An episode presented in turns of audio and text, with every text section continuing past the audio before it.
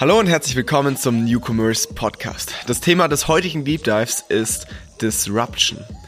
Ich finde, das ist ein super spannendes, aber auch sehr wichtiges Topic, weil Disruption für viele Brands eine Menge Chancen bietet und man sich damit auch einfach auseinandersetzen muss, um nicht von der Konkurrenz überholt zu werden. In dieser Folge werde ich darauf eingehen, was man denn überhaupt unter Disruption versteht. Ist ja erstmal auch wieder nur so ein Buzzword, oder? Ähm, welche Beispiele es dafür in der Vergangenheit schon gab und welche Auswirkungen das hatte aber auch, woran man vielleicht erkennt, ob ein Markt disrupted werden könnte. Der Newcomers Podcast. Das Weekly E-Commerce Update mit Jason Modemann. Zuerst mal kläre ich, wie so oft in unseren Deep Dives, was versteht man denn eigentlich unter dem Begriff Disruption?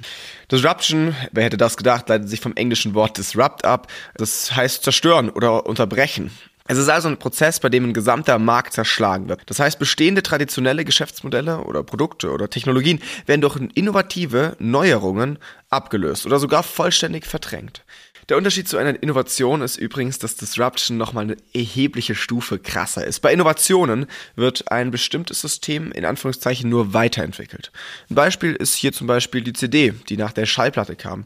Das ist zwar eine Innovation, weil es moderner geworden ist, es sieht ja auch irgendwie ein bisschen anders aus, es ist kleiner, es ist vielleicht auch, hat eine bessere Qualität, aber trotzdem ist es noch ein Musikträger und dafür braucht man immer noch Musikläden und ein Gerät, in dem man das abspielen kann und so weiter. Und danach kamen dann die Streamingdienste, wie zum Beispiel Spotify. Und die sind im Gegensatz dazu disruptiv. Weil es dadurch praktisch keine CDs und keine Schallplatten mehr gibt und auch keine Läden mehr braucht, um diese Musik weiter zu verkaufen. Und dadurch werden traditionelle Dinge vom Markt verdrängt. Die Vorzeige Disruption oder vielleicht das stärkste Beispiel der letzten Jahre ist die Einführung des iPhones. Es war zwar nicht das erste Smartphone überhaupt, aber dadurch hat sich die Art und Weise, wie wir miteinander kommunizieren oder wie wir Informationen austauschen, ganz nachhaltig verändert. Und es hat dazu geführt, dass es so viele weitere wichtige Innovationen im Bereich der Digitalisierung gab. Mobiles Internet, Mobile Banking oder Mobile Payment wären ohne Smartphone undenkbar. Dadurch gab es so viele neue Produkte und Dienstleistungen und dadurch auch neue Geschäftsmodelle und neue Branchen. Im Grunde kommen wir gerade erst aus der letzten Disruption.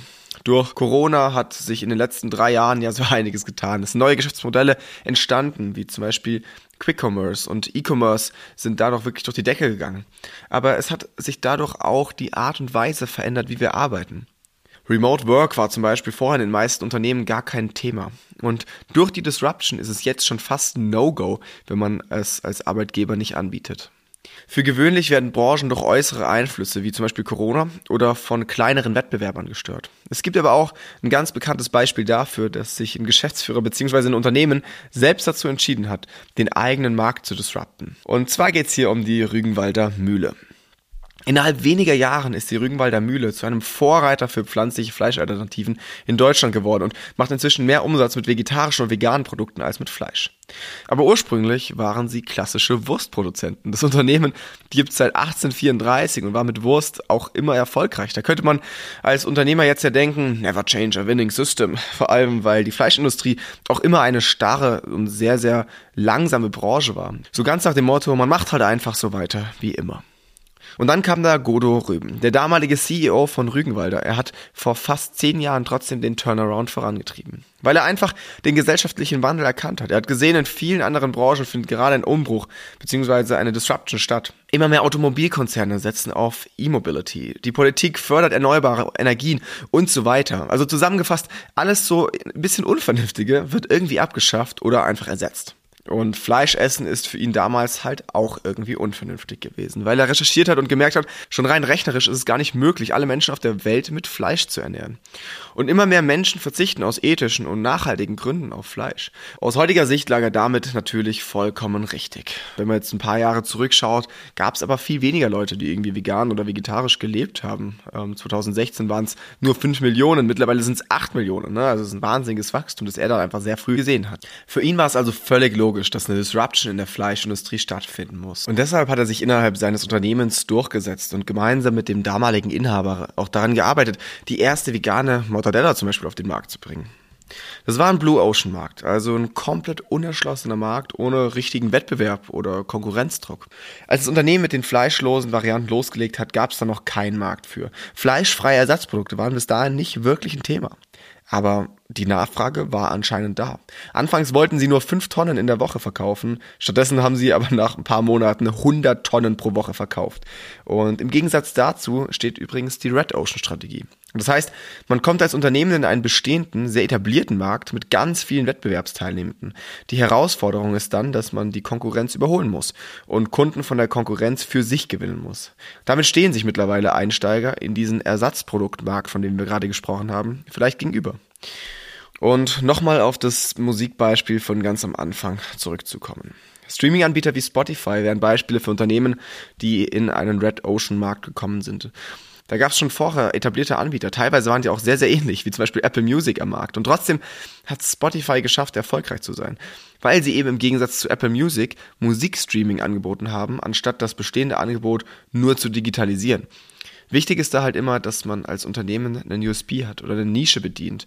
Auf jeden Fall haben es sowohl Rügenwalder Mühle als auch Spotify geschafft, den Markt zu disrupten und sich da zu behaupten.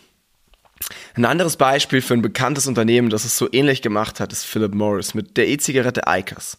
ICOS heißt übrigens I Quit Ordinary Smoking. Also quasi ich höre auf, ungesunde Zigaretten zu rauchen und nehme jetzt was, das weniger schädlich ist.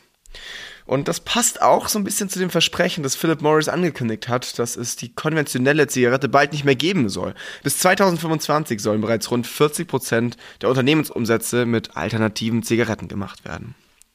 Das heißt, das Unternehmen disruptet sich auch selbst, weil sie gesehen haben, dass E-Zigaretten und Vapes immer beliebter werden, weil sie weniger schädlich sein sollen und so die bessere Alternative zur normalen Zigarette sein soll. Im Endeffekt ist das ähnlich wie bei der Rügenwalder Mühle. Also das Unternehmen stellt sich auf eine komplett neue Produktkategorie um und krempelt das gesamte Geschäftsmodell damit eben auch einmal um. Ein Unterschied ist allerdings, dass Rügenwalder Mühle die neuen Produkte unter derselben Brand verkauft wie die Wurstprodukte. Und mit Icos ist bei Philip Morris ja eine neue Marke entstanden. Deshalb will ich mit euch jetzt mal genauer darauf eingehen, wann ein Rebranding Sinn macht oder wann es sinnvoll ist, es unter einer anderen Marke laufen zu lassen. Weil das hängt bei einer Disruption von verschiedenen Faktoren ab. Zum Beispiel von den Zielen des Unternehmens und den Bedürfnissen des Marktes. Hier sind so ein paar Überlegungen, die ich zu dem Thema habe. Wenn die bestehende Marke mega bekannt ist und durch die Disruption die Markenstrategie nur angepasst oder aktualisiert werden muss, macht ein Rebranding Sinn. Dadurch kann eine Brand den Markenwert beibehalten und kann trotzdem ein paar Veränderungen vornehmen. Beim Rügenwalder Beispiel weiß man dadurch ja, was man von den veganen Schinkenspickern erwarten kann, wenn man das nicht vegane Produkt kennt. Als komplett neue Marke muss man sich dieses Vertrauen und die Bekanntheit ja immer erst erarbeiten. Wenn es jetzt aber so ist, dass die Disruption erfordert, dass die Markenwerte komplett umgekrempelt werden, es grundlegende Veränderungen gibt oder man sich auch von bestehenden Marktteilnehmern abgrenzen will, macht es mehr Sinn, eine neue Marke zu schaffen. Kunden würden die Disruption sonst vielleicht gar nicht als glaubhaft empfinden. Und unter der neuen Marke kann man die veränderten Werte und Versprechen klar kommunizieren und sich authentisch neu positionieren. So ähnlich ist es natürlich auch, wenn sich die Zielgruppe wesentlich verändert. Eine neue Marke macht Sinn, um besser auf die Bedürfnisse und Präferenzen der neuen Kunden und Kundinnen einzugehen. Ich komme jetzt nochmal auf die vorherigen Beispiele zurück. Man könnte ja jetzt denken, okay, die veganen Rügewalder Produkte richten sich an eine komplett andere Zielgruppe als die Fleischprodukte.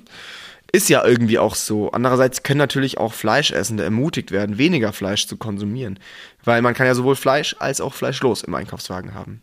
Bei Icos ist es etwas anders. Man raucht ja in der Regel nicht einmal die normale Zigarette und einmal schon.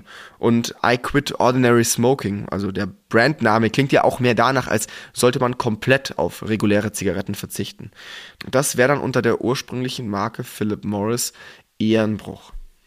Und ich habe jetzt ja schon ein paar Beispiele für Disruption erklärt. Es ist natürlich schwer, das so eins zu eins vorherzusagen, in welcher Branche sich da was tut. Und man kann jetzt auch nicht empfehlen, hey, sei mal disruptive in diesem Bereich. Aber es gibt zumindest Anzeichen, woran man erkennen kann, dass eine Branche reif wäre für eine Disruption. Ich würde zum Beispiel eine langsame Innovation hier als irgendwie Merkmal sehen. Wenn ein Markt wenig Innovation oder Fortschritte zeigt und seit langem stagniert, kann das auf jeden Fall ein Zeichen dafür sein, dass eine Disruption grundsätzlich möglich oder vielleicht auch nötig wäre. Weil wenn etablierte Unternehmen in einem Markt nicht in der Lage sind, den Bedürfnissen von den Verbrauchern gerecht zu werden oder innovative Lösungen anzubieten, dann kann das eine Chance sein für neue, disruptive Startups, die mit frischen Ideen und Ansätzen in den Markt eintreten. Oder auch unbefriedigte Kundenbedürfnisse. Wenn du merkst, dass Kunden in einem Markt unzufrieden sind, weil die Preise zum Beispiel zu hoch sind, die Prozesse ineffizient sind und so weiter, könnte das auch eine Chance sein, um innovative Lösungen für die bestehenden Probleme anzubieten und so den Markt zu revolutionieren. Vor allem, wenn es zum Beispiel technologische Fortschritte gibt. Die Automatisierung und das Internet sind zum Beispiel auch so ein Grund für Disruption gewesen. Und als dritten Punkt würde ich noch so ein bisschen das veränderte Verbraucherverhalten als Merkmal aufführen. Veränderungen im Verbraucherverhalten können auch ein Indikator für Disruption sein. Das habe ich ja beim Beispiel von Rügenwalder schon ein bisschen angeschnitten. Wenn sich die Bedürfnisse und Vorlieben von Millionen von Verbrauchern ändern und es zum Beispiel viel mehr Vegetarier gibt als vorher, können sich Unternehmen daran anpassen. Wie die Rügenwalder Mühle. Oder es entstehen neue Unternehmen, die den Markt stören wollen. Durch die veränderte Einstellung zu Themen wie Nachhaltigkeit, soziale Verantwortung und zum Beispiel auch ein höheres Bewusstsein für einen gesunden Lebensstil ist in den letzten Jahren schon in vielen Branchen was passiert. Und eine Disruption lässt sich, finde ich, jetzt auch schon in der zum Beispiel Alkoholbranche erkennen. Es gibt immer mehr Unternehmen, die alkoholfreie Drinks entwickeln, also Gin, Whisky, Wein. Das Ding ist, wegen einer EU-Verordnung darf man Spirituosen wie Gin oder Whisky nur so nennen, wenn Alkohol auch wirklich drin ist. Deshalb heißen die alkoholfreien Varianten offiziell NOLO-Getränke. Das steht für No and Low Alcohol. Dadurch, dass es alkoholfreies Bier ja schon gibt, ist das Rad jetzt dadurch nicht komplett neu erfunden. Muss es aber auch gar nicht. Es geht vielmehr darum, mit der Disruption den veränderten Verhalten gerecht zu werden und den Markt zu stören. Und das machen die Nolos definitiv. Einfach weil es zum Trend passt, bewusst zu konsumieren und auf die eigene Gesundheit zu achten. In einer Martini-Umfrage zum Beispiel im Jahr 2022 haben fast 35 Prozent der Deutschen, also das ist ein Drittel, angegeben, dass sie die Entwicklung von alkoholfreien Alternativen gutheißen. Und laut dem Bacardi Cocktail Trend Report 2022 wollen sogar 80 Prozent der Befragten mehr No-Low-Alternative in ihren Alltag integrieren. Also hat das echt Potenzial und Experten schätzen sogar, dass bis 2024 der Umsatz von No-Low-Getränken von aktuell circa 100 Millionen US-Dollar auf 500 Millionen US-Dollar in Westeuropa steigt steigen soll. Also eine Verfünffachung. Ich denke, da war eine Disruption auch einfach fällig, weil es einfach nichts Passendes gab. Also es gab jede Menge unzufriedene Verbraucherinnen und Verbraucher, wenn man keinen Alkohol trinken wollte oder vielleicht auch konnte, zum Beispiel in der Schwangerschaft, gab es einfach nichts Cooles. Irgendwie nur so alkoholfreie Sachen wie Virgin Colada oder sowas, also Mocktails, die eher nach einem Kindergetränk wie Robbie Bubble oder so klingen und meistens halt einfach nichts ernst zu nehmen, das als Cocktail.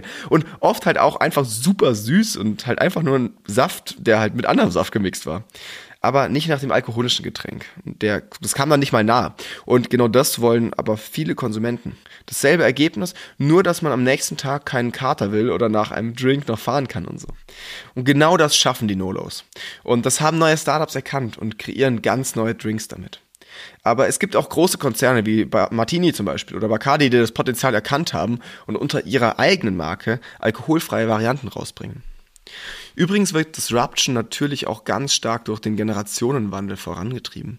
Und das kann dann Produkte und Branchen betreffen, aber auch die Kommunikation bzw. das Marketing einfach nur. Themen wie Social Media, Mobile Only und die Verschiebung von TV und Print hin zu digitalen Kanälen sind für junge Zielgruppen bereits abgeschlossen. Dadurch wurde und wird auch das Marketing disrupted. Durch Social Media ist zum Beispiel möglich, in direkten Kontakt mit der Zielgruppe zu sein und mit der auch zu interagieren. Das war ja vorher gar nicht möglich. Influencer Marketing und UGC sind auch zwei Beispiele als Resultat dieser Disruption. Und irgendwie kann auch zum Beispiel Conversational Commerce als Disruption angesehen werden. WhatsApp-Dienste wie zum Beispiel Charles ändern und verbessern nämlich die herkömmlichen Sales- und Service-Modelle, indem es den Kontakt zu Kunden persönlicher gestaltet. Und ein Merkmal von disruptiven Unternehmen ist auch, dass sie die Kundenerfahrung verbessern, indem sie innovative Ansätze anbieten, wie eben zum Beispiel WhatsApp. Und viele ahnen es wahrscheinlich schon, die nächste große Disruption wird vermutlich durch KI stattfinden. Bleibt spannend, ob das jetzt genauso große Veränderungen mit sich bringt wie die Digitalisierung selbst oder so Sachen wie Social Media. Aber die aktuellen Diskussionen gehen auf jeden Fall in dieselbe Richtung. Ich habe dazu ja auch schon mal einen Deep Dive aufgenommen. Wer die Folge noch nicht kennt, kann gerne mal reinhören. Durch die Einführung von ChatGPT und Co. wird KI als nächste große Disruption diskutiert, weil die KI-Tools jetzt schon teilweise in der Lage sind, Aufgaben zu übernehmen, für die man bisher Know-how haben musste und studieren musste zum Beispiel. Und in Zukunft werden die Tools noch viel besser, weil sie sich ständig weiterentwickeln, weil sie lernen und durch die Verwendung nur noch intelligenter werden. Das könnte dann auch dazu führen, dass bestimmte Arbeitsplätze einfach wegfallen bzw. ersetzt werden, um Kosten einzusparen. Und wenn sie bleiben, wird sich dadurch die Arbeitsanforderung ändern. Also es wird da sicher ein Umbruch stattfinden. Also so wie zum Beispiel bei Automatisierungen oder Social Media in der Vergangenheit auch schon der Fall war. Und ähnlich wie bei Corona wird das dann nicht nur einen bestimmten Bereich oder eine bestimmte Branche betreffen, sondern einfach alle oder sehr viele verschiedene. So, abschließend lässt sich deshalb vielleicht sagen, dass es einfach wichtig ist, die Augen für Disruption offen zu halten und sich vor allem nicht davor zu verschließen. Man sollte mit Veränderung bereits beginnen, wenn sich irgendwie absehen lässt, dass sich da etwas Gravierendes verändert im Markt. Und ganz wichtig, man muss auch nicht das Rad immer wieder neu erfinden, sondern manchmal reicht vielleicht auch schon eine kleine Marketing-Innovation aus. Der Newcomers Podcast. Das Weekly E-Commerce Update mit Jason Modemann. Jeden Mittwoch. Überall, wo es Podcasts gibt.